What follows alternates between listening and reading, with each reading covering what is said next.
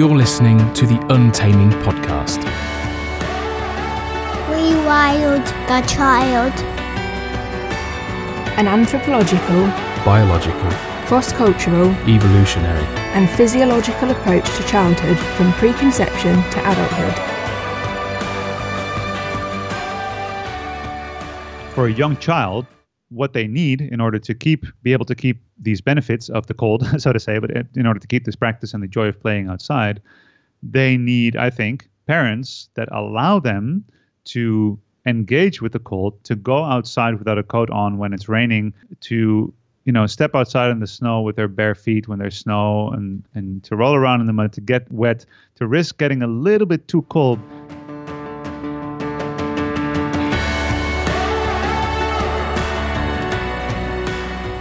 why do African babies start sitting earlier? The first researchers who started looking at this were so struck, uh, being quite aware at how much earlier it was from the so called developmental norms, that they called these babies precocious. That term, I think itself, is racist because it assumes a norm from which African babies are diverging why shouldn't African babies be the norm? or why should there be any norm?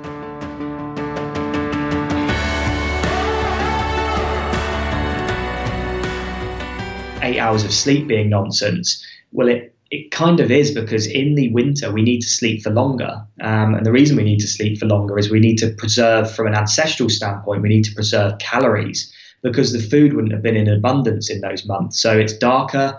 Um, you'll probably be, be in bed at 4 p.m., waking up at like 7, 8 a.m. So you're getting huge amounts of sleep. To conserve calories and to keep us surviving through the winter, just look at some of the other animals out there. They hibernate through those months to preserve and conserve calories.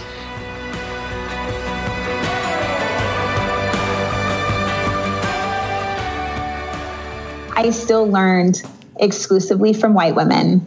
And an overwhelming majority of our clientele were white women. You know, there was maybe a handful of other POC families, but uh, never did we serve a Black family, never did we serve a Native family, you know, and so anyway, that's how I learned, right? And what I saw very quickly was how, again, it didn't prepare me as a Native person wanting to serve my community to work in my community.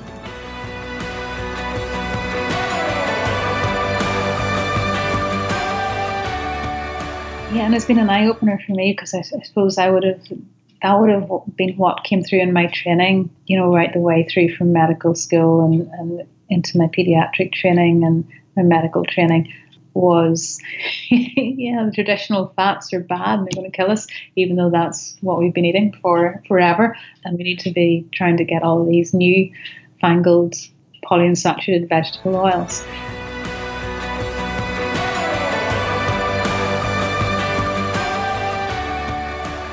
Over the last hundred years our infant care practices have sort of diverged away from providing that for, for all sorts of reasons some of which you know, we probably don't fully understand. And then when we look at other cultures around the world, they, of course, keep their babies with them all the time. You know, they have de- fashioned devices in all sorts of ways to strap babies to mothers' bodies or to, you know, be able to, to put them down right next to the mother when she's working, whatever it is that she's doing. And of course, in our society, industrialization sort of disrupted all of that because a mother couldn't take a baby into an industrialized sort of factory strapped to her body. That just wasn't safe. And so she was expected to leave it behind. And that that is one of the big drivers of the sort of the, the goal of creating independent infants.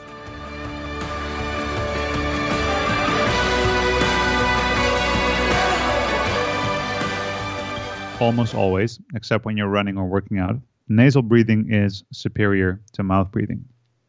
So the nose is a filter, it's an air conditioner, um, it's a humidifier. It makes sure that every breath of air is enriched with an amazing chemical called nitric oxide, which is very important for metabolic processes. So it's uh, the most important part of that first line of defense of your immune system because it's a huge filter and your respiratory system is the only system that is always exchanging particles with the outside world.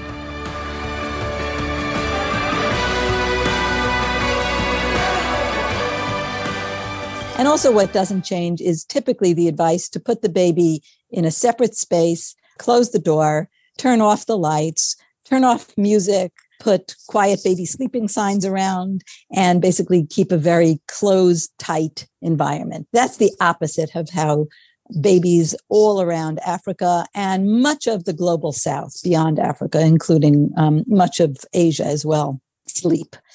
Uh, so, in the villages where I've worked, babies during the day spend most of their nap time vertical and moving rather than horizontal and stationary.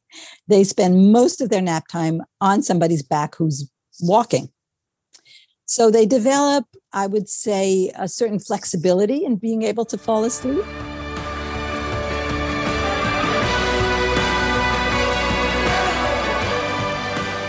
Chemicals made by plants to protect them from various things, not just from us. I think in large part is from infections and from from ending up getting moldy and from being eaten by insects and probably eaten by other animals because plants um, they don't really have immune systems and they also can't run away or bite or scratch or kick you if you start to eat them.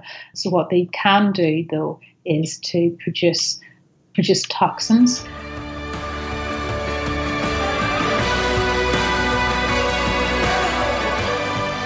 you know, and that's part of the kinship values that it's already instilled in us as Indigenous people is that clanship is like we say Dene, but those aunties coming in and helping, those grandmothers taking that role. And we talk about that, what the parenting looks like, and that was again disrupted during boarding schools. That wasn't these things weren't allowed to continue until we had to start reclaiming some of these traditional practices.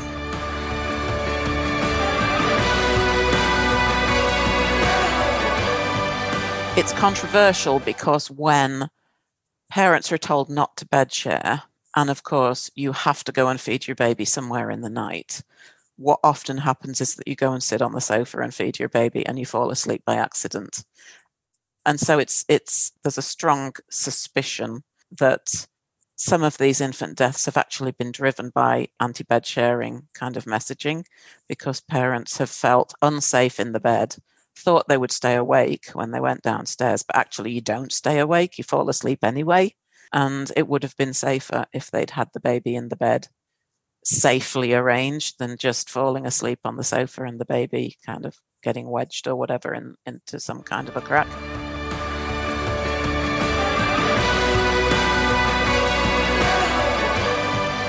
Women with um, mismatched circadian rhythms so exposed to too much blue light will have more susceptibility of, of having um, children with more sort of learning difficulties and ADHD. And we've seen a huge spike of ADHD in the last 20 years in, in um, diagnoses and typically um, when you look at it from a circadian rhythm standpoint it's probably because the mothers were, were exposed to too much blue light during um, the um, that, that, sort of incubation period To hear more, subscribe for free on the podcast app on your smartphone. We are available on Apple Podcasts, Google Podcasts, Stitcher, Spotify, and all of your favourite podcast platforms.